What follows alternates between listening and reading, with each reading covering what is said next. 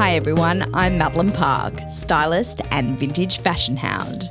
I believe everything has a story, whether it be clothes or the people that wear them. While I'm interested in the frontiers defining the future of fashion, it's necessary to acknowledge a certain responsibility to and respect for the landscape of our past. Season nine aims to understand the context our clothing has to our climate, our culture and our country. And in a world where fashion moves fast, examine how we can move forward and find a sense of self back in nature. This series will continue to share stories of creative people with a strong sense of style, but with a grounded group of talented fashion professionals who share in their ability to work with nature, as well as nurture and nourish it. Today, I'm chatting with Anna McLeod, Global Content and Communications Manager at The Woolmark Company. Working with wool may have been written in Anna's stars, but it's taken twists of travel and the turns of time to return her to a place that sits at the heart of her story. And while she may have left forward-focused frontiers and fast fashion behind her, she remains serious about style. Whether it be investing in the well-made, treasuring totems of her past, or being passionate about her purpose on the planet, Anna is a marriage of the classic and the considerate, and it's her style to simply lay this out in black and white. I hope you can sit back, relax, and enjoy listening to Anna's story.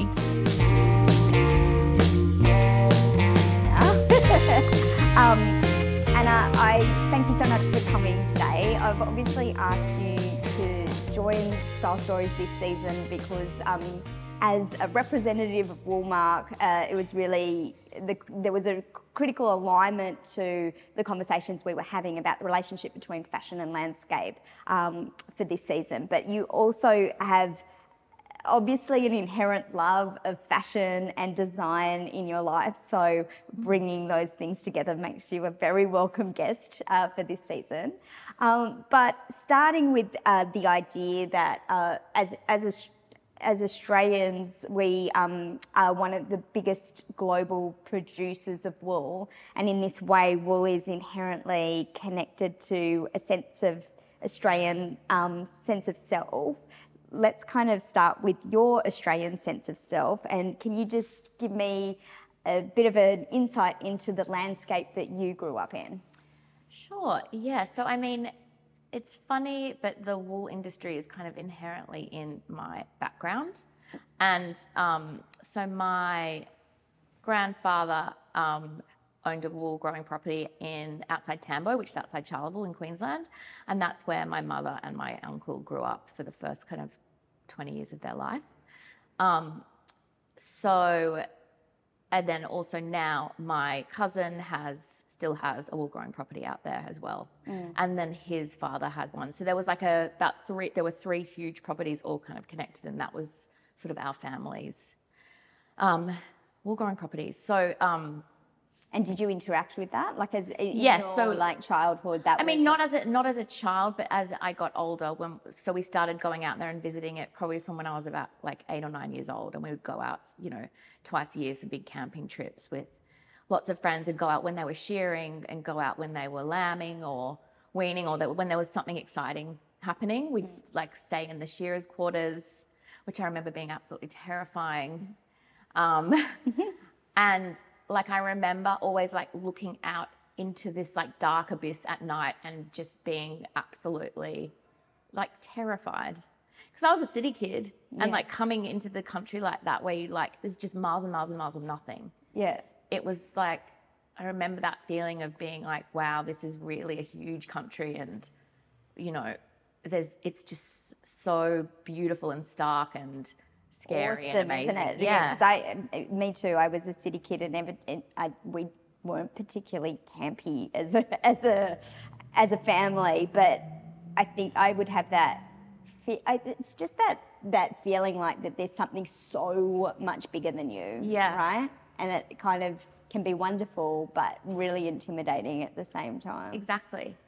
Um, and luckily, my mum's cousin's property has some um, indigenous paintings and things on, on in these like in a series of caves there. So that's all been protected, and um, they've done a really great job of like bringing the Indigenous community back there to okay. be able to understand it and like connect with it basically. I'm not super like sure on the exact details of how what they've done and how deeply they've gone. Yeah. But I remember going and like visiting those caves every time we would go.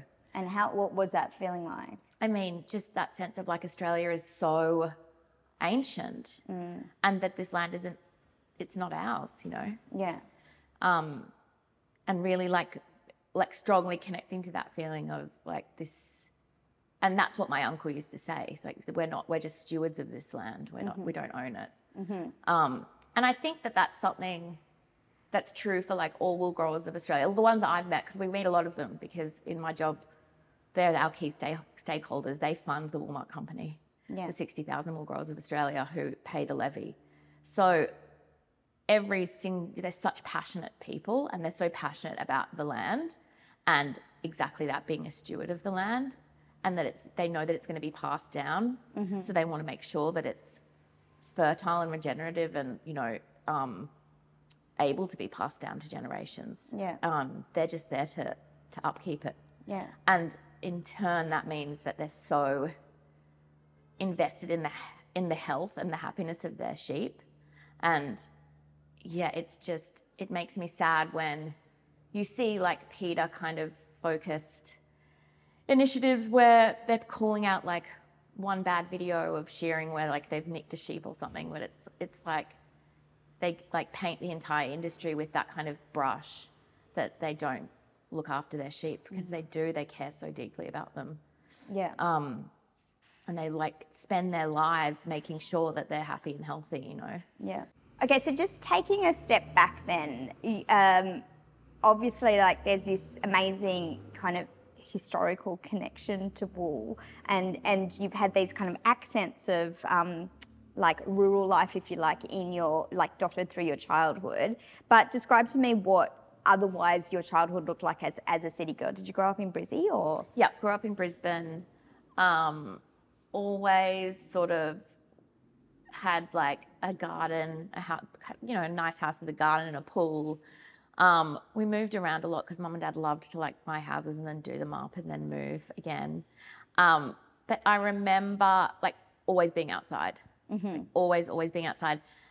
You know, the other day I was walking with my husband and I, like had this memory of like picking up one of those like big buds and then like shooting it, like create making and turning it into a gun. I was like, do you ever used to do that? Yeah. And that just like came back to me. And it's like all those like connections to like the smell of like that particular plant, or like doing this sort of thing as a child, like peeling back like a camellia bud to see like what is at the very bottom of it, mm. like stuff like that. And um, so yeah, we we were lucky in that we got to sort of, even though we lived in a city, we got to like hang out. We lived near, near a race course as well. So we used to like go watch the racing, just at the fence, like peering over the fence. um, so yeah, and I lived sort of very much within like one suburb and all my friends lived there. So we'd walk to each other's houses. Like it was quite an idyllic childhood in that sense, where we like bike ride to each other's house and um, like played in the school playground on the weekends and played on the school o- oval and stuff. So um, freedom. A lot of freedom and like, like not a huge amount of T V, which is, which was like the complete opposite to what I feel like kids are doing these days. Oh. But, um, so yeah, it was, it was really, it was really lovely. Went over to both my grandparents' houses a lot. My one grandmother was like very sort of proper and quite elegant, and the other was quite bohemian. So it was like the mix of the two was quite a nice balance. Mm. Um, and kind of, the, you know, the bohemian granny let us kind of do whatever we wanted. And then the elegant and sort of more strict granny, she was wonderful, but she did let us, she she was the one that sort of like taught me how to cook and um, taught me like what what she'd say, she'd say, that's common. Like right. lollies, eating lollies are, is common. Right. Or wearing black is common. Right. I'm like, that hasn't, that hasn't sunk in. um, like she had, cause I always used to want a pair of black Mary Janes, and um, Gran wouldn't let me get any. Right. Cause she said black on children is not, is not, it's common. So, So building this picture, you've got this kind of very free, um, outdoorsy but suburban Australian lifestyle with these kind of a couple of trips to the, the country um, through the year. What what does that mean for you? I think that, yeah, that sort of, that's fostering of us, like, and letting us kind of not necessarily do what we want, but have that kind of broad lifestyle of between city and country mm. made us appreciate what Australia is, and then also like really want to live here, yeah. you know?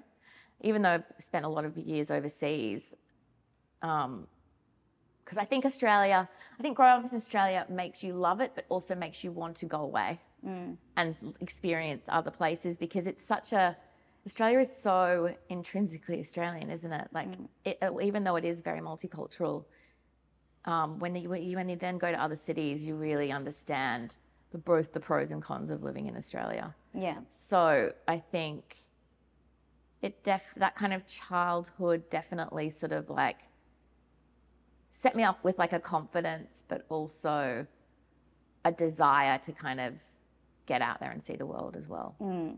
I'm going to get into your travel later. Um, did your parents? I'm curious to know. Were they what kind of what kind of work did they do? Like, did they did they do things that were? I think, well, no, not necessarily. Like, dad was a dad is a lawyer and still works. Yeah. Um, Mum was really a housewife, but she also did a lot of um, a lot of volunteering. So she volunteered with um, Indigenous women who, like, single mothers. Right. So she would go and like help them to sort of develop their mothering skills, essentially. Right. Um, I forget what the name of it was called. God, she's going to kill me. um, so she was like, she, you would get, you would get, um, you would support one woman, like one woman through like a couple of years. And yeah. then once they were ready to sort of go off, they would, they would be. So it's almost like a mentorship. Yeah. Or, yeah. I forget what it's called, but such an, I've never heard of anything like that now. No. Yeah. It was really interesting. Yeah. Um, and she, all, mum also um, volunteered at like Martyr Mothers, I think it was, where you basically just nurse babies and help new mums. So obviously very maternal, but also instilling a strong kind of sense of community ethic in you guys. Yeah, definitely. And work ethic as well. Mum and dad are both really hard workers. So we all, the three of us, my brother and sister, I'm the middle child, have a really strong work ethic. Yeah. Um, And obvious, and also just their ability to, like, the way that they would dedicate themselves to like DIYing their their house renovations all themselves. Yeah, was quite yeah um, impressive. Did you ever? You, you said before you were imaginative. Did you ever kind of do your own D I Y kind of crafty projects as a kid? I mean, I wish I was not that. I am not like a three-dimensional person. I'm more like words and like plays and like pretend. Right. So like putting on plays was a constant thing, and just constantly pretending to be something, somebody else. Why do you think that was something that? Um, that's a really good question. I'm not sure. It's just always been. I'm quite like an outgoing personality, and like I've always been like an extrovert, mm. and so I just. That was, I just was like, I want to be an actor. I would like to go to NIDA. Is it, given that extroversion, is it, do you think it's like the the sense of imagination, putting on the plays and the storytelling, what have you, is a way of just getting the inward out? Yeah, absolutely. Yeah. Yes, that would one hundred percent be it. Yeah. Um, but yeah, it's so funny because my brother is my brothers and sister are quite intro, are quite introverted. Yeah.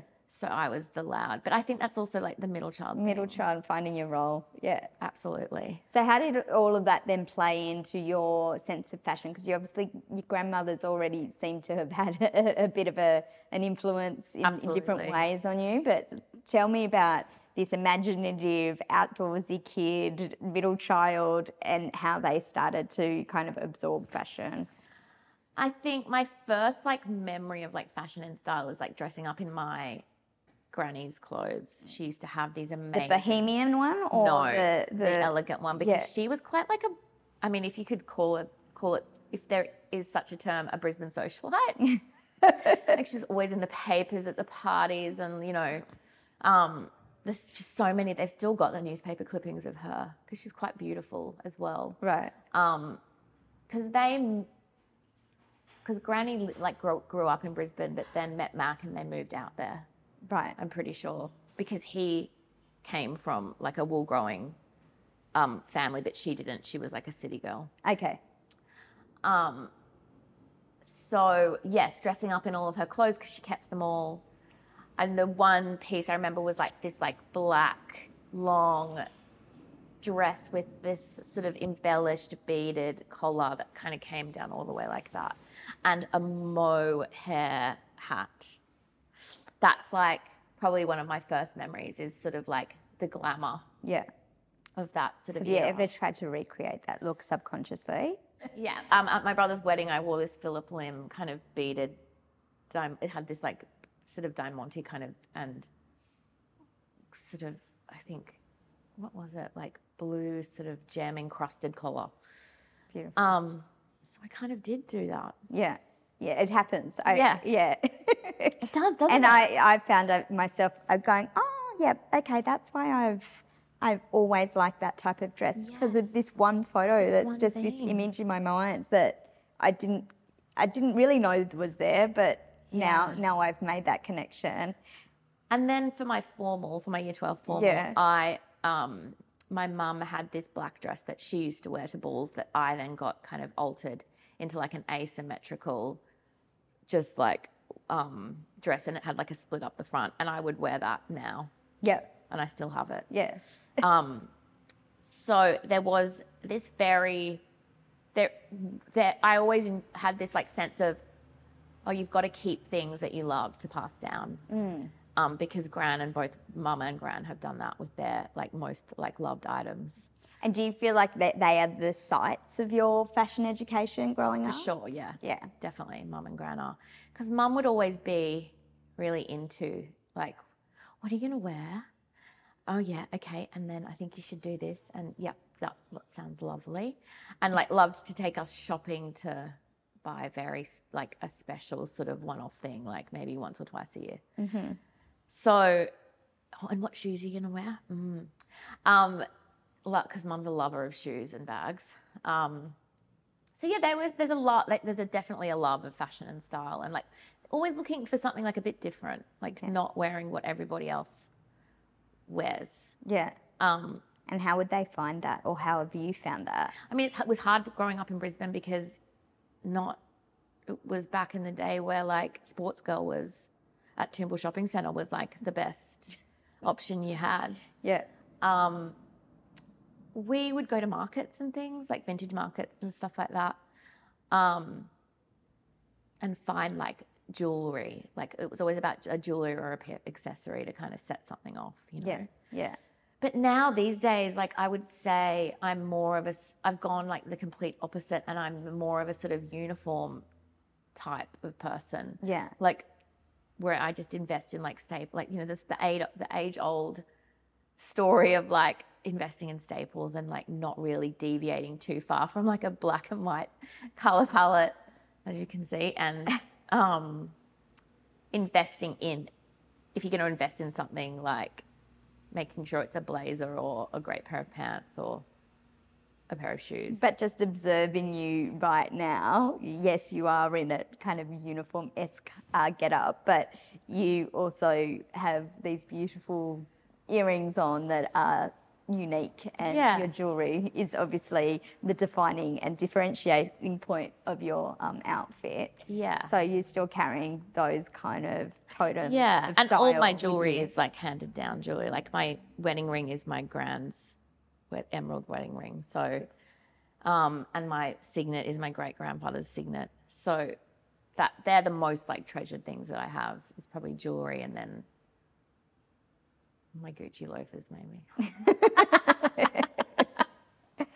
um, so you were talking about travelling before, and like, you know, that sense of being Australian is also to kind of want to look outwards a bit. Mm. Um, and, and, you know, obviously in your travels, and uh, you you do um, seem to be connected to the outdoors, like, you know, you're hiking or you're at a beautiful beach. But tell me when you feel like you got that travel bug, and um, what that's kind of your sense of exploration, what what how that how that has nourished you. Um, I guess I got that travel bug. I mean, I didn't get on a plane until I was like fifteen years old. Mm. So we very much kept to like our backyard when it came to like doing any kind of holidaying. We went to Mooloolaba, we went to Noosa, we went to Stradbroke Island, mm. and we went out out west. Yeah. And that was kind of it. And then I think I first like traveled to Sydney when I was fifteen, and then I went to Tasmania for a school thing. And then first year out of school, I was like, okay, I'm ready. Mm. So in between like uni semesters, we went to Thailand, and we would go to, and we went to London. And um, I think my first trip to London, I was like absolutely gobsmacked by how old things were, how old buildings were, and that sense of like history and this like evolution of a society that has been there for so long. Mm. Like Brisbane has no old buildings. Yeah. Like the B L K Peterson government made sure of that. So, is that his name? Yeah. um, yes. Anyway, so that was what struck me. And then going to Paris, like, was just, again, just like blew my mind. It was, so it was the sense of history. That... The sense of history and the, yeah. like, the fact that people have walked those streets, you know, centuries ago, and they're still the same, the same kind of cobblestone streets. Mm. Um, and then also the people, obviously, like the breadth of cultures and the the fact that there are just there's just all of these other people living these amazing different lives. That really struck me as well. Um, so what did that do for your sense of self? I think it probably made me just more curious and made me want to look outwardly even more. Mm. Um, and it also probably, like, I have that one of those, that like disease where you go to a city and then you dress like that city. Yeah, yeah. And then you come home and you're like, these Thai fisherman's pants don't, don't work trans, here. In, like, don't these work here. Very bright colours that work in Barcelona are not quite, yeah. Not quite here. Yeah. And I have, have, when I lived in L A a couple of years ago for about two years, I was like, the stuff I wore was wild. Yeah. Like tight jeans and tight shirts and just, and then like, then, but then going to like this very bohemian, like flowy, um, like patchworky stuff. Right. Like very different. Yeah. And in London, like I was way more formal, and I would wear heels every day. And then working in Sydney, when I first started working in magazines, like wearing heels every day. Yeah. And wearing, becoming that sort of magazine. I think I'm probably quite chameleonic in that sense, like I can sort of adapt depending on the environment. Yeah. Uh, which is a curiosity in itself, isn't it? Yeah. Um, so going back to this reverence for like history, I find that really interesting, because obviously it, it's kind of threaded through from mm. the beginning of your life. Like obviously there's a connection to where where as a where the lands come from, and and and that kind of connection to history. And obviously you, as a younger person, you're exploring all of this. Yet one of the things that kind of struck me when I'm preparing for this interview, Anna, is that this idea that you're incredibly forward thinking, and that, you know, you've worked um like, you know, in contrast to that sense of history, you were an online editor in like two thousand eight for Harper's Bazaar, right? Mm. So you're an, working in a digital space in Australia, yeah. at a point where iPhones are just kind of coming to the fore. Yeah. There's no social media other than probably Facebook at the time. Yeah. Um, tell me about all of that. Like, tell me about how you came to be in a position where knowing that that is potentially like the future scope of an industry. Yeah, it's a funny, it was a funny trajectory, because starting off at Harper's, I started like as the P A to the editor. Yeah.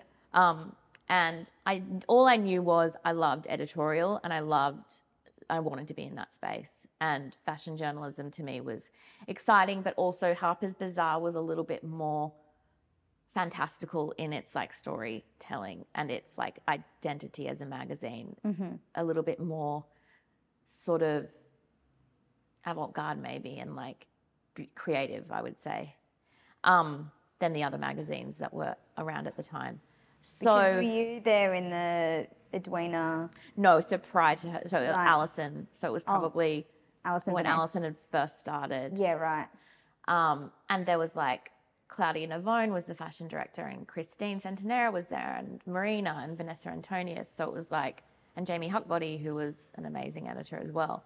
So it was a, an amazing like group of creative people. Mm-hmm.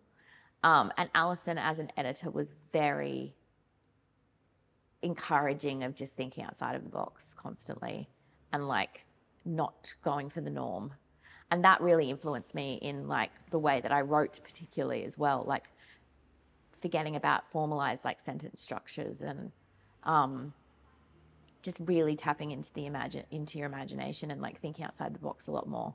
So when I went away for a year and then Jamie became editor and he offered me the role of online editor, but I'd already been sort of working in that space. And so to me, yeah, this online world was like, compl- you know, like a story that I remember writing about was would be like, this brand's launched an e-commerce website. Like that would be the story of the week. Yeah. Like someone launching an e-commerce platform, like hilarious. Yeah. So, but that was groundbreaking at was. the time. And we were really trying to be like style dot com. Like we were trying to like post runway shows up when the minute they'd happened. Yeah. And it was all about like, still really all about runway um, trend reports and, st- and you know, I, um, I commissioned Alexander Fury to like do all of our runway reports, but he did it like under a ghostwriter name, which was quite funny. But, he, you know, so that was exciting because he would like, he would file his report from Paris and then we'd post it like two hours later. We'd be like, oh my God, we're so on the cutting edge of the internet. Yeah. And then we, yeah, obviously it was just such a different time because my approach to social as well was very much like had my kind of own voice when it came to like tweeting and Facebook and. Yeah. Did you have a blog? No, I didn't have a personal blog. Right. Oh, actually, no, I probably did. I had a Tumblr. Did you feel like you were on the edge of a new frontier? Yeah, absolutely. Like, and was it the same experience as feeling like you were traveling, you know? Like yeah, that? For sure. And yeah, because I mean, it was the first time that things felt truly global as well. And this like sense of globalization was happening because of the access to brands and the access to information and seeing the shows quickly. I remember, you know, for example, when like you were doing Oscars coverage and being able to get onto Getty and get it within an hour, to me that was wild that you could get an image that quickly mm. and then get it up on the website. Um, the far, yeah, it felt, it definitely felt fast paced and like we were delivering this, like delivering this like amazing news that people just wanted to, it makes me laugh, but that people just wanted to read. Um, and we did, we had a great readership. Like mm. we did stuff that was new and interesting all the time. And so that was super exciting to me and it was super creative and I just absolutely adored it from yeah. beginning to end. Now, you, when you're talking about like the online stuff, you kind of like almost rolling your eyes yeah, a bit. Yeah, I'm a bit sarcastic, I know. But what would you, like if you could go back and tell your younger self something about that, like what you know now, because obviously so much from a tech perspective has changed everything about the way that we do things, about the way that we absorb fashion and style since then. Is there something that you would like to go back to that kind of young, excited, forward-thinking girl and just give advice to? Um, yeah, I would just say like it to... Because I was, pre- I think maybe just like slow down and like take it all in, yeah, and enjoy it. Yeah. Because I was like always, I took it very seriously. It's quite an earnest online editor, I would say. um, I would, yeah, I would I would say that about all facets. So like if I could go back to my younger self in my twenties, I would say enjoy it and stop looking for the next thing. Mm. And like enjoy the journey as opposed to trying to get to the destination. I was always wanting like, what's the next thing? What's the next thing? What's the next thing? Yeah. So, and I was very ambitious, like very young.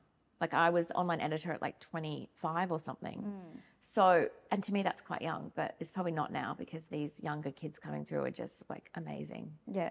And expect But at that time, things. yeah, you know, we there was more of a you have to do your dues, like yeah. you have to sit in this role oh, for a certain amount of time before yeah. you progress. Like, it, it oh was... yeah, like I had to write the contributors column before I wrote any kind of feature piece mm. for like a year, yeah. and then I started doing album reviews, and then I started doing the fashion news pages. So it was like a very slow, but it meant that you just were ready. You yeah. know, yeah. It meant that you were ready and you felt ready and you felt confident.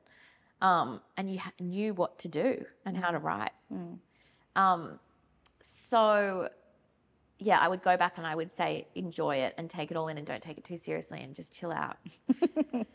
um, Easier said than done. Yeah, absolutely. And I think when I moved on from Harper's, I lost a real sense of identity because to me that was my identity because yeah. I was there for eight years. Yeah. In the, I started there when I was twenty-two.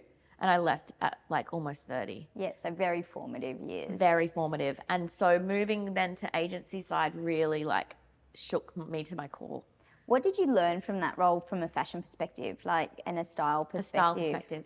Definitely investment, investing in quality. Right. So that's something that you picked up on Absolutely. early in the piece. Yeah. And what about, you know, like given that you, as you're saying, you you kind of had this fast-paced um, lifestyle, uh, an ambitious trajectory, uh, you worked on the agency side and for two very big, prominent Australian mm-hmm. fashion P R agencies. Mm-hmm. What did, how did that reflect in your relationship to clothes? Were you were you consuming them in that at that same level of speed at the time? Like, was was there a pace to, like, wanting to absorb the new trend, wanting to have that fresh look? No. I think the minute I left the magazine world, I didn't feel the need to be across trends as much. Mm-hmm. When you are reading trend, looking at runway shows, then reading a trend report or then even writing a trend report, you can't help but then want to reflect, you know, those specific trends. And during the two thousands, like, it was like, that seasonal like churn was at its highest point, you know, like six seasons a year. Mm. And there was like this abs- it was like this endless thirst that people had for consuming fashion. Yeah. And that was when the biggest growth of fast fashion happened, yeah. was in that period of time. So, but you never really bought into that? Oh no, absolutely. I would go to Zara like every week. Yeah, right. Yeah. Yeah. And because I wanted to feel like I wanted to feel like I was a part of it, but didn't have the salary to support anything like that. Yeah. Um, in terms of like the trends that were being churned through. So, and also people just didn't, fast fashion was amazing. There was definitely a sense of like at Harper's for sure, like, oh, I remember like once someone asked me, like the fashion editor asked me, where did you buy that? And I said, oh, it's just Zara. She was like, oh, babe on a budget. So I was like, okay, maybe I'm the babe on the budget. But also I think there was still a reverence for Zara because it wasn't as accessible to us exactly, yet. Exactly, there was a huge was, reverence. It, there was, it was so exciting. Yeah, because we didn't have it here and it meant you t- had travelled to get it and yeah, you remember, know, yeah. it wasn't online, obviously. We couldn't get it delivered. Mm-hmm. So it still felt special because it there still felt like there was a level of elitism and inaccessibility to it. one hundred percent, exactly. It felt very international. Um, so yeah, I think when I moved to agency side, I sort of lost the passion for staying on top of like trends, but I think it also meant like I slowed down and stopped consuming as much, mm-hmm. which I think is important.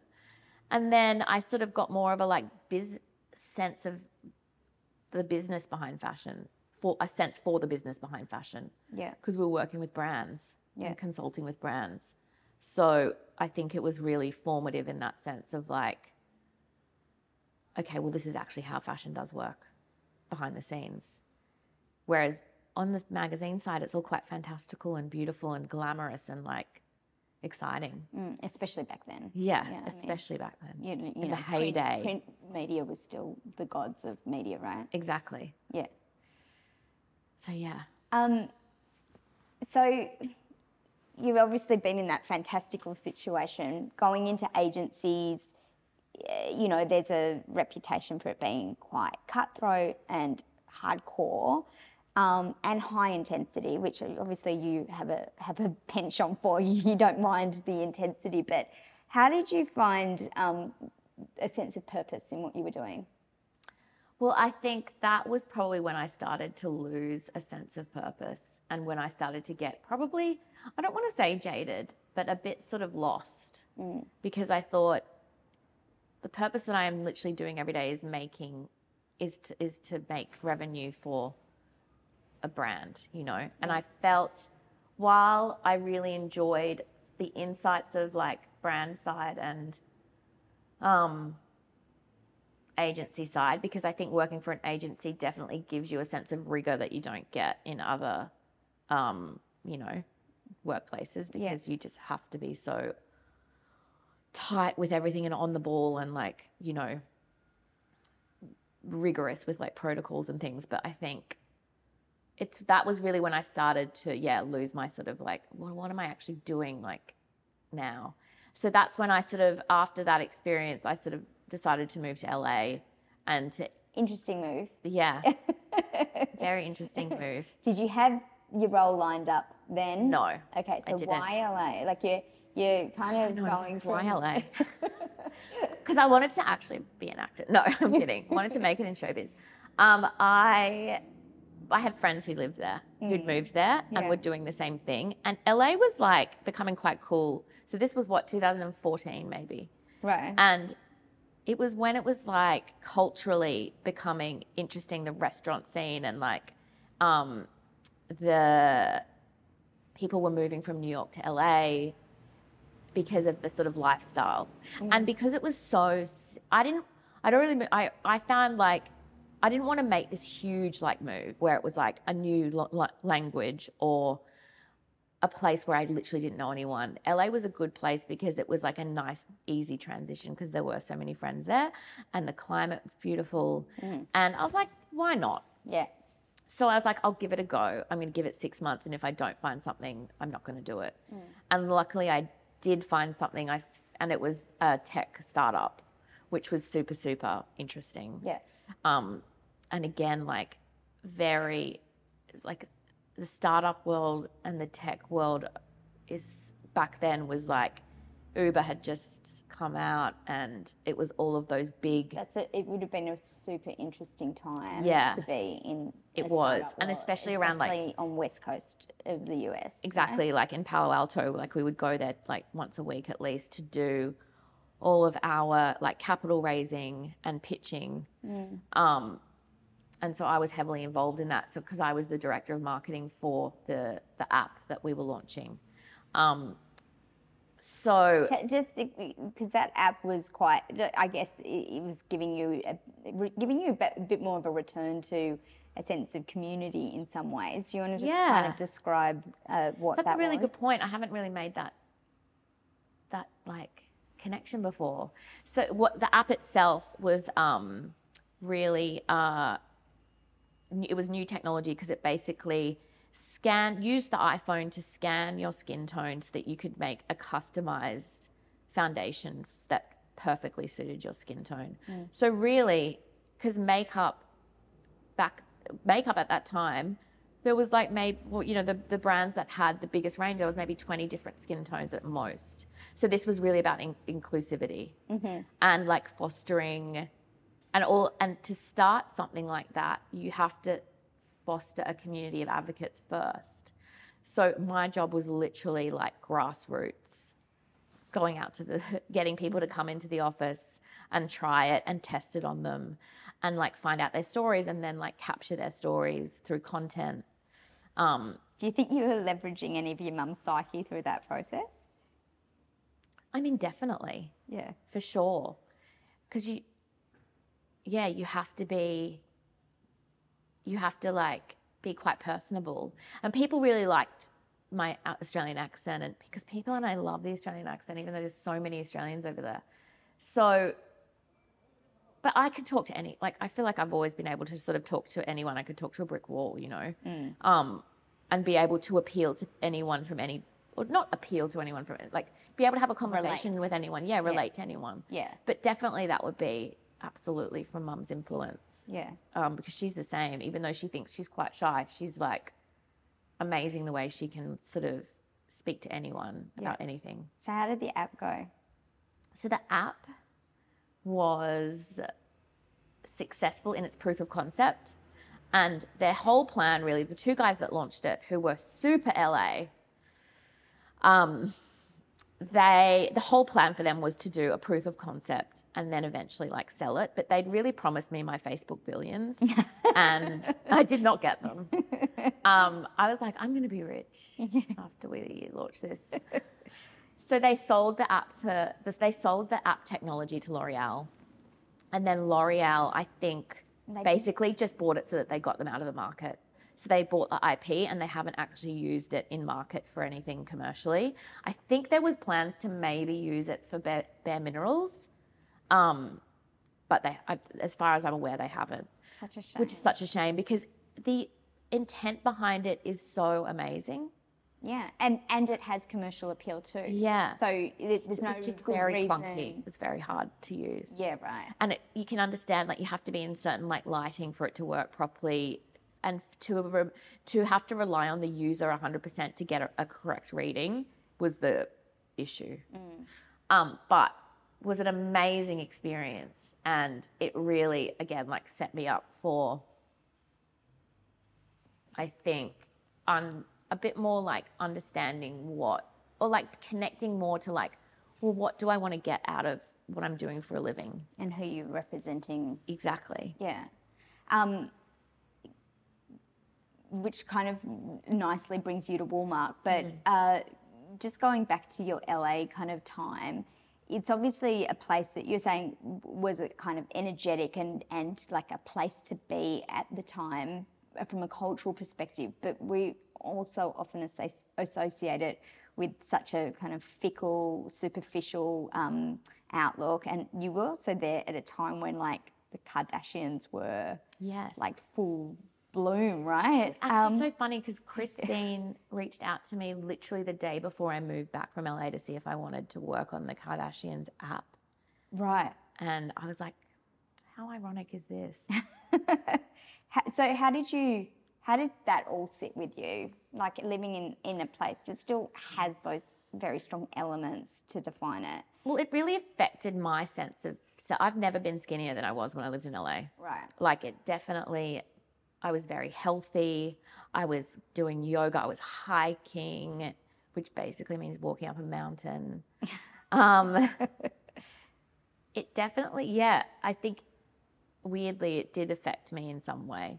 Um, but also I had a really nice, like, grounded set of friends who were not one bit like that. Mm. Um, and I don't, we did, I didn't really go out a lot. I didn't really see that, all that stuff that much. Because you were just working. I was just working yep. and driving in my car across town every day from Silver Lake to Santa Monica, which was like an hour and a half drive to and from. I lived in my car, and then I would work from home and I would hike, and I would, yeah, I kept to myself quite a lot, but then I would also see like my Aussie friends and my very small smattering of L A friends. Mm. Um, and it was lonely. Like it was definitely like one of the loneliest times. Like I wasn't that, I wasn't a super happy person. And I what really. What was keeping you together? Like what was keeping you driven, so I mean, to speak? Not a lot. What was keeping me together? Not drinking.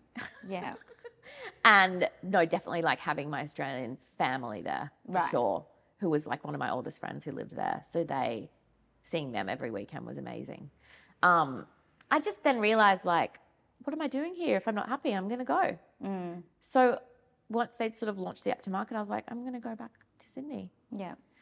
Um, and was quite happy in that in that, in that decision, because I felt like, okay, this is the natural end of this experience. Mm. What you said, you kind of lost a sense of self a bit while you were there. What was the, the the piece that was the common thread. Like it, the common thread between Harper's, the agencies, working on a startup in L A. I think, um, what's the common thread? I think it's just like working on something that's new and interesting and like, um, that sort of like new to market stuff. Because when I was working in agencies, it would always be a new working brand. on a launch or yeah. working on a new brand or working yeah. on... So it's like the newness of things would always quite appeal to me mm-hmm. in that sense. Um, and I don't know where that comes from. I think it's just like fast-paced environments appeal to me. Well, or did, they used to appeal to me. You did say that your parents were always like quite... like forward-focused. Yeah. Yeah, future-focused yeah. for sure. Um, but... When I came back to Australia, I was really like had to have a come to Jesus moment and be like, okay, what is going to make you happy, mm. you know? And, you know, I think like our careers define us so much. And it was like, well, how do I do something that isn't super? I wanted to find a work-life balance, you know. Mm. In the past, I'd not really done that work-life balance thing.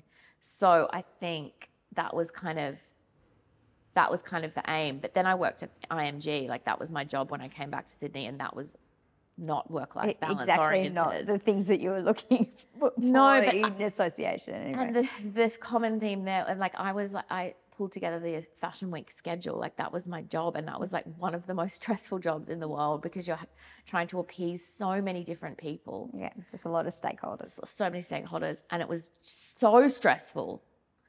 And I knew so many people in the industry by that stage. So you'd get like calls from the P Rs that you knew being like, can't you just, and Please, calls Anna. from the designers being like, I'm not, I, I can't pay. No, sorry. Yeah. Like, can't you just figure something out? So it was just like, oh my God, it was all, it was quite awful. Um, that really drove me to be like, okay. And so I met Laura Armstrong, who was the, who was um, the current kind of head of marketing at Woolmark, in when I was at my role at I M G. Mm. And I had this, like, the way that she spoke about Woolmark, I was like, this was, I had this lightning, you know that moment where you get like a full like body shiver kind of thing and you're like, this is meant for me. This is where I will be. And I just thought to myself so clearly, I will work at Woolmark. And do you think that's because it was the thing that you knew you were looking for in terms of a sense of purpose? Yes. Or did the sense of history and historical connection resonate with you then? Both things, sorry. Yeah, that's it. Both things. The thing that resonated first of all was the sense of connection and the purpose and purpose. Because I thought that not-for-profit framework to me was the thing that like called out to me the most was mm. that sense of like, it's not just for profit making, it's for the common good of the Australian wool grower, to which I have this very strong connection. Mm. And so that was the thing. And just explain, like, I know at the beginning of our interview, you were talking about how like your uncle um, had a wool farm, but can you just give that run through of that very deep history that yeah. you have with wool? So we are actually, our family is actually, my mum's side of is is directly um, related to the MacArthur family, and John MacArthur and Elizabeth MacArthur were the first, I suppose, importers of merino, importers and breeders of merino sheep in Australia. Um, and so my grandfather's middle name was MacArthur. My brother's middle name is MacArthur. Um, so that side of the family, mum's side of the family, are all, like, we come from a long line of wool growers, mm. um, which I didn't really know, like, di- how deep it ran until I, you know, went for the job at Woolmark. Right. Um, Is that you, so you just started asking questions of your family and yeah. then finding that connection? So my great uncle was, like, on the first board of directors of Woolmark. So, yeah, it's just wild. Yeah. The familial kind of connections that we have to this very iconic but Australian brand. Just just so much inherently running through you, though, without, like, that's what blows my mind, is that it's not even necessarily, like, this conscious thing. No. It's that it was in front of you and you just knew that this was yeah, a calling. Yeah, like, energetically knew it, that this was, like, my calling kind mm. of thing. It's very odd. Yeah. You can't really put it into words. And I've never really had that feeling before, except like maybe when I met my husband. And that's really cute. Yeah, like when else? I feel like that's kind of it. Yeah. So it's a very like weird feeling of like, I rang my mum straight away after I met Laura and I was like, I'm going to work at Woolmark. I've figured it out. This is what I'm going to do. This time next year, I'm going to be there. And I stalked Laura. Well, because you knew how to. You, you worked for I M G and agencies. Yeah. You know how to pick, pick up a phone and, and get a job. Yeah, I was like, I will work there whether come high, like hella high water. So it took me about eight months, I think, to make it happen. They created a role that mm. didn't even exist. So that was like quite um, amazing as well. But she needed, like they needed to grow the team. They had like two people in their marketing team back then. So it was that I came in at a very opportune kind of moment. Obviously you're promoting wool as a natural fibre that can, um, you know, obviously be, ha- have durability, uh, not, not pollute the world. It can be decomposed. It can also be farmed in a way that is regenerative. Mm-hmm. What are the pieces of information that, you know, you would like to um, kind of promote or tell broadly from a sustainable sustainability perspective? I think, well, one of the main things is that people probably, especially Australians, probably don't realise how important Woolmark and A W I is to, like, Australia's not only sense of identity, but, like, how amazing wool is as one of our key exports. It's like our cleanest, greenest export, you know. Mm. And um, I don't think many people kind of realise that or are as proud of it as they probably should be. So I think what they also don't realise is how we work across, like, all tiers of the fashion and textile supply chain. So whether that's, you know, obviously it starts at the wool growing um, stage, but it goes all the way up to manufacturers, to designers, to brands, to retailers, to consumers. So, you know, whether it is like at the wool grower stage, we work to, you know, empower farmers to have the right, like, tools and pathways to, whether it's to, like, improve their, like, land management practices. Um, we invest in, like, fly strike initiatives, which is to minimise mulesing. Like, they... The, the things that they're working on from an on-farm perspective are truly amazing, and it's all based in, like, science and veterinary veterinary kind of areas, stuff that's, like, completely generally over my head. Through to, like, the supply chain. So we work, like, with manufacturers to, like, improve their materials strategies so that, you know, they're creating something that is more durable, able to last longer, and then is able to be recycled.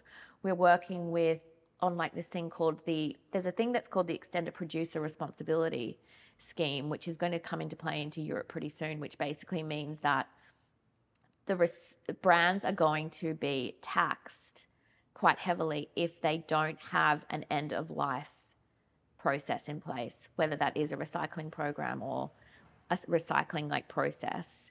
They will be taxed heavily if they are just using like virgin synthetics, for example. Mm-hmm. Um, So we're working on a big piece of research to show the economical benefits of working with virgin wool, but also recycled wool, and to also improve wool's recycling processes globally.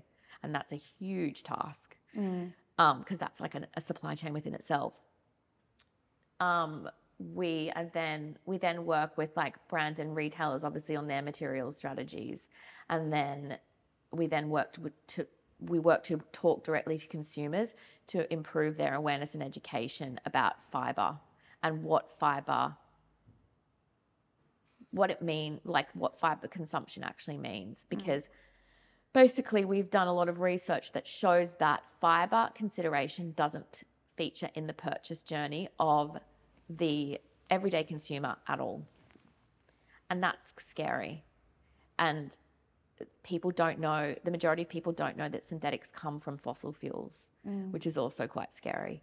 So we're really working to like move the needle on consumer awareness and behaviour. Mm. Like that's a, it's, it's such a huge task in itself. Well, and that brings us to the latest bit of content that you've created that's gone viral, which is this um, incredibly impactful uh, and visually stimulating video of, you know, a beautiful people kind of emerging out of a pool of oil, mm. um, and then kind of delayering from the oil into their their beautiful, gorgeous looking woolen clothes. Um, Did you create that? Is that out of your brain space? No, I wish it was my brain that created that. We worked really, our team worked really closely on that particular campaign over the past, like it's probably been a year, almost two years, no, year and a half in the making.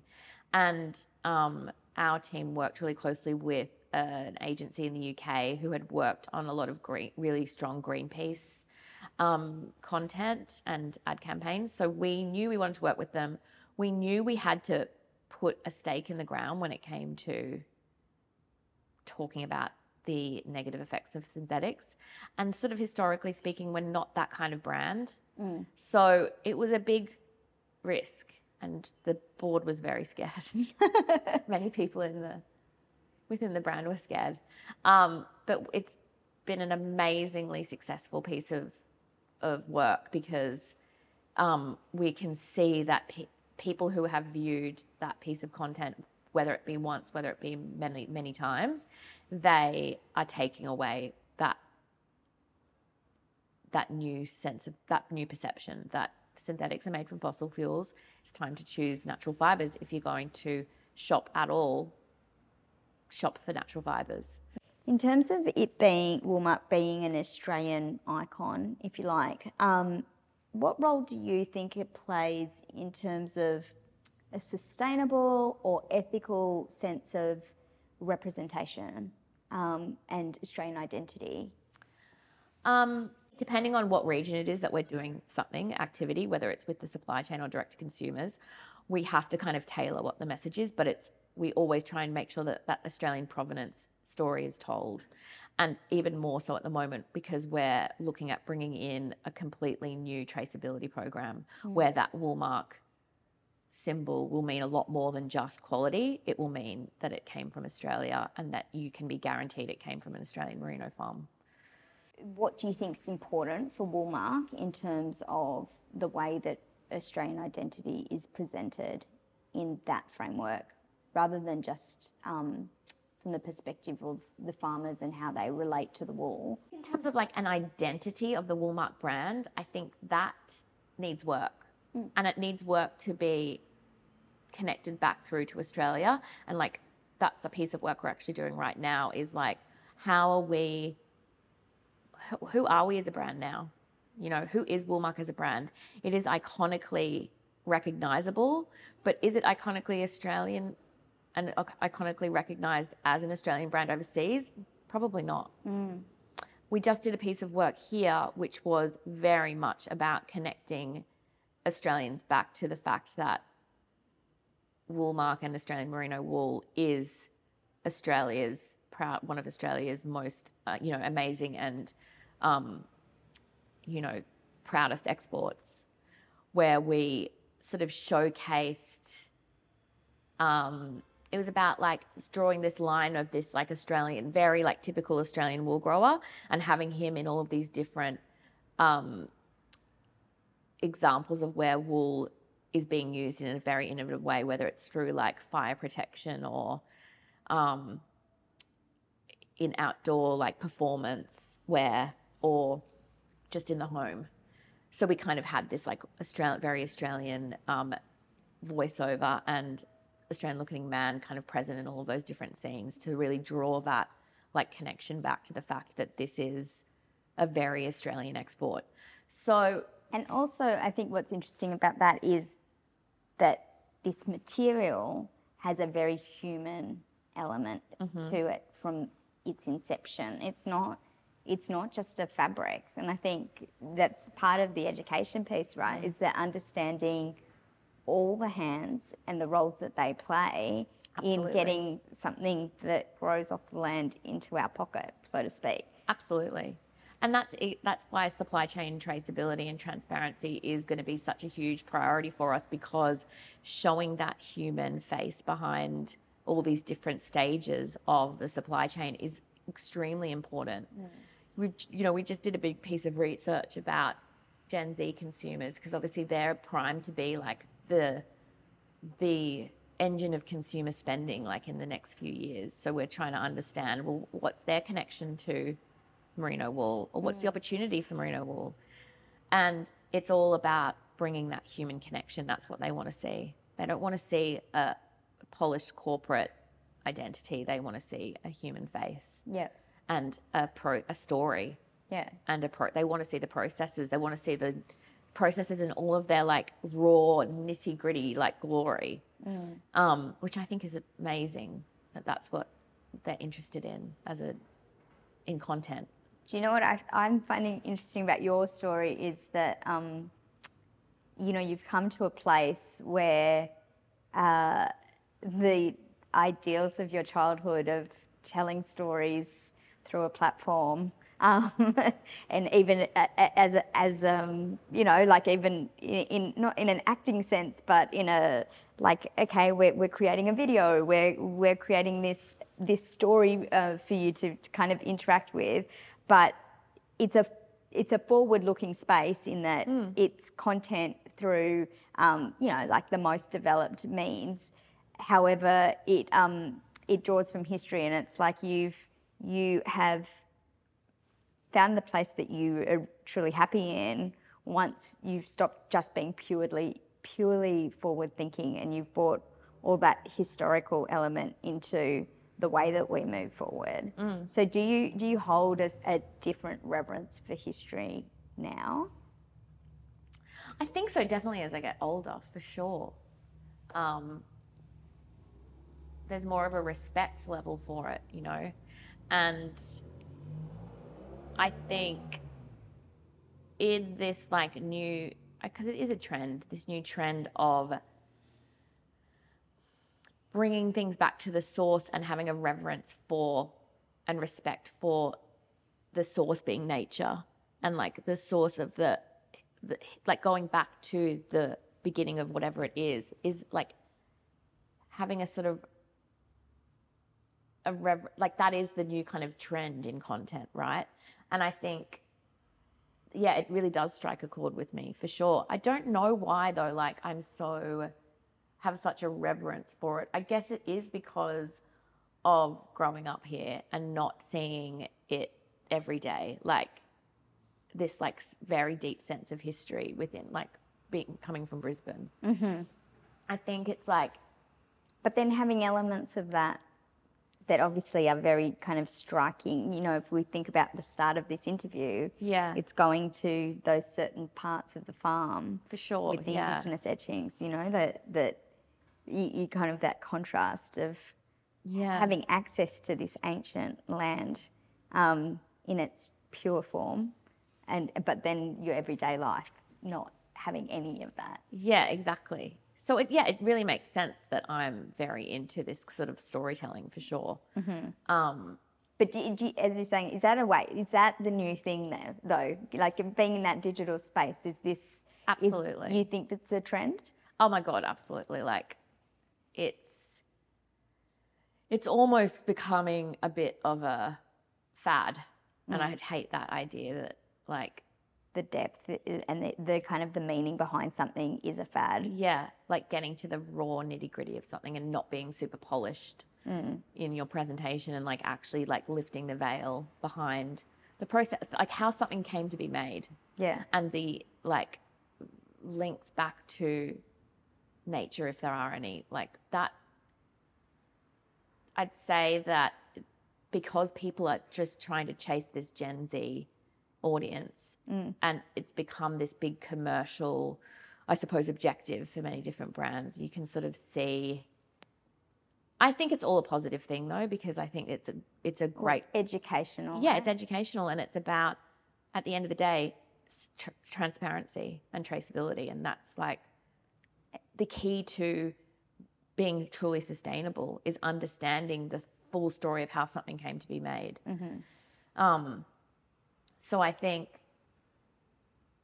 I think it's all good things, but yeah, I do think it's a bit, it can look a bit faddy. Do you worry that it's going to cycle back to something more fickle? I mean, yeah, I do. I'm like, where, where is this going to lead? I always think about that. Like, when will this bubble burst? Or when will the, what will the next big thing be? But I, I do think that this slowing down of consumption in general is only a good thing.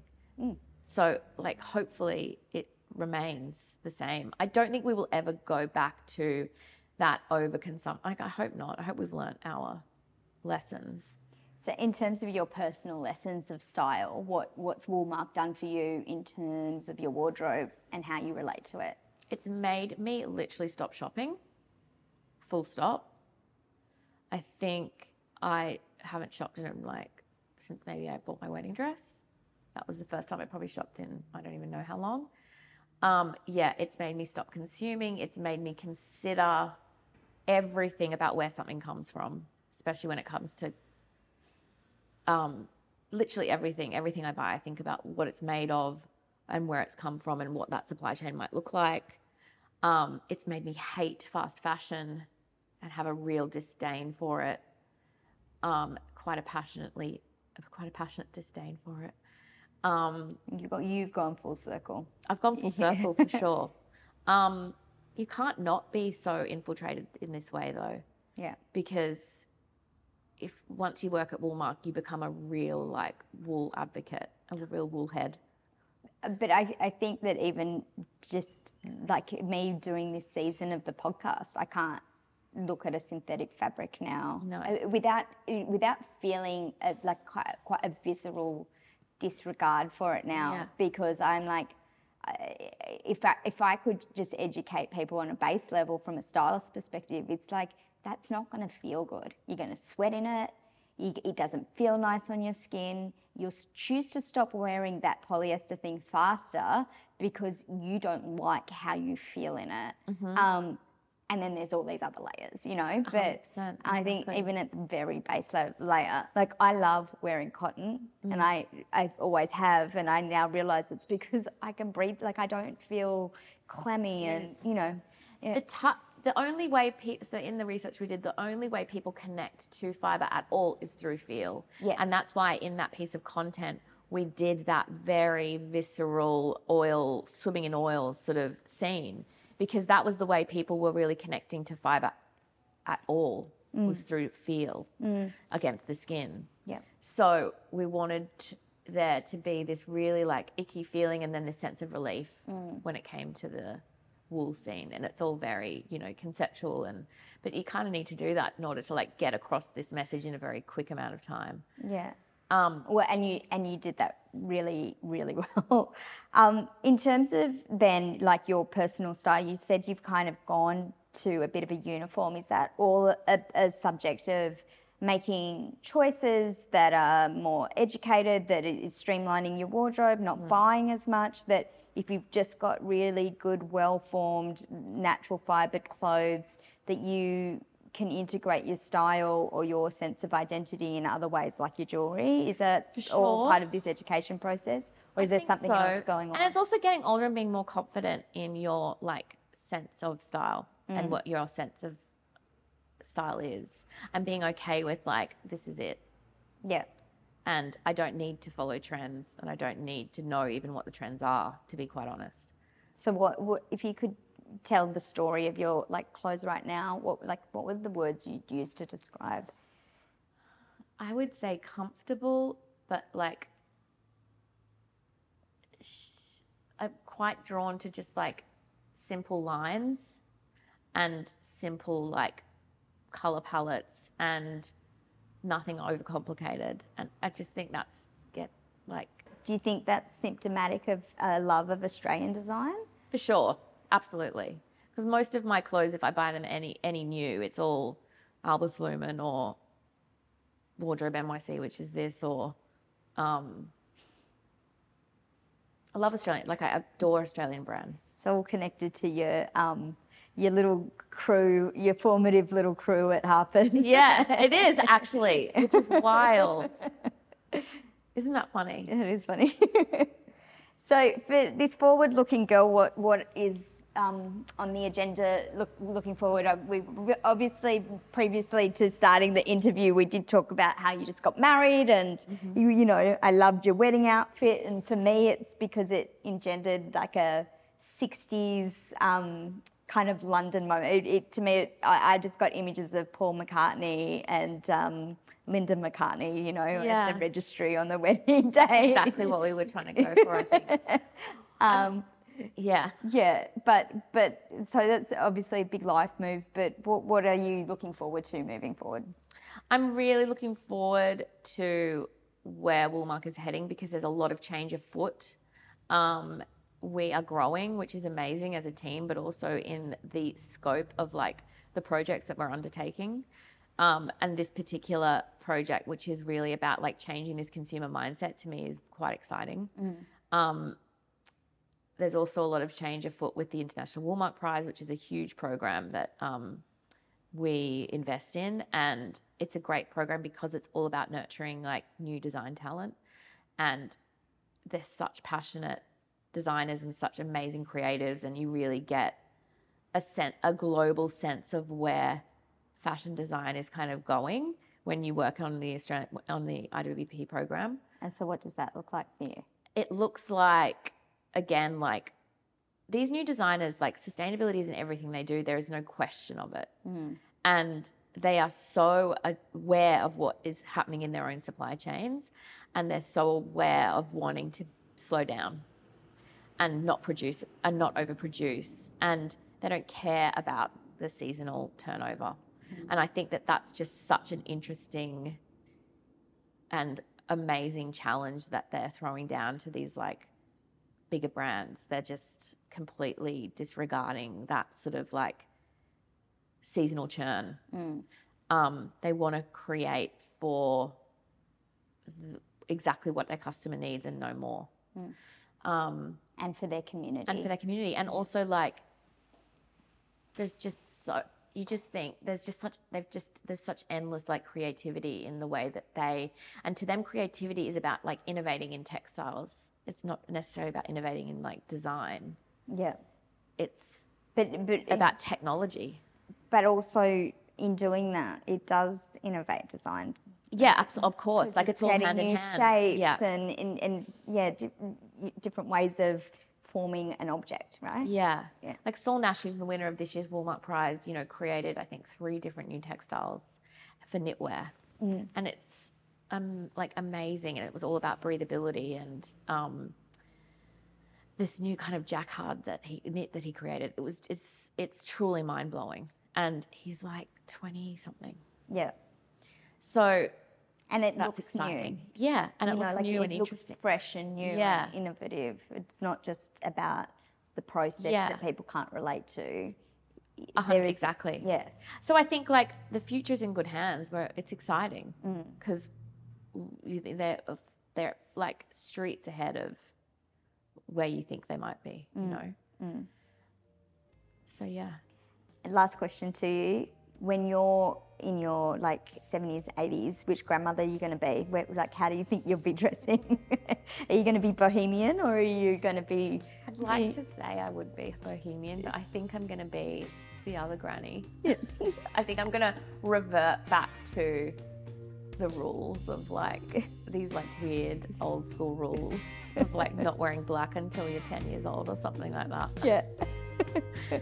I hope I'm not though. But I still think that that yeah because that's what my mum is turning into. She's turning into her mother. I'll no doubt turn into my mama. Well, in in the best possible ways it sounds like you already have. Yeah. Um, all right, well thank you so much Anna for uh, joining you. me today and sharing your style story. Anna's attraction to forward-thinking freedoms and fast-paced formats may have fed into her career and factored into her style. However, the meaning of her future has been found in the stories of her past. Whether it's working with wool, committing to community, or mirroring her mother's sense of mentorship, Anna has settled into a style that simply honours her history. And despite still being fascinated with a forward and fashionable view of the future, she continues to take style cues from the past. Combining the classic and conservative with a bohemian base, Anna pays tribute to her maternal legacies and ensures her style remains anything but common.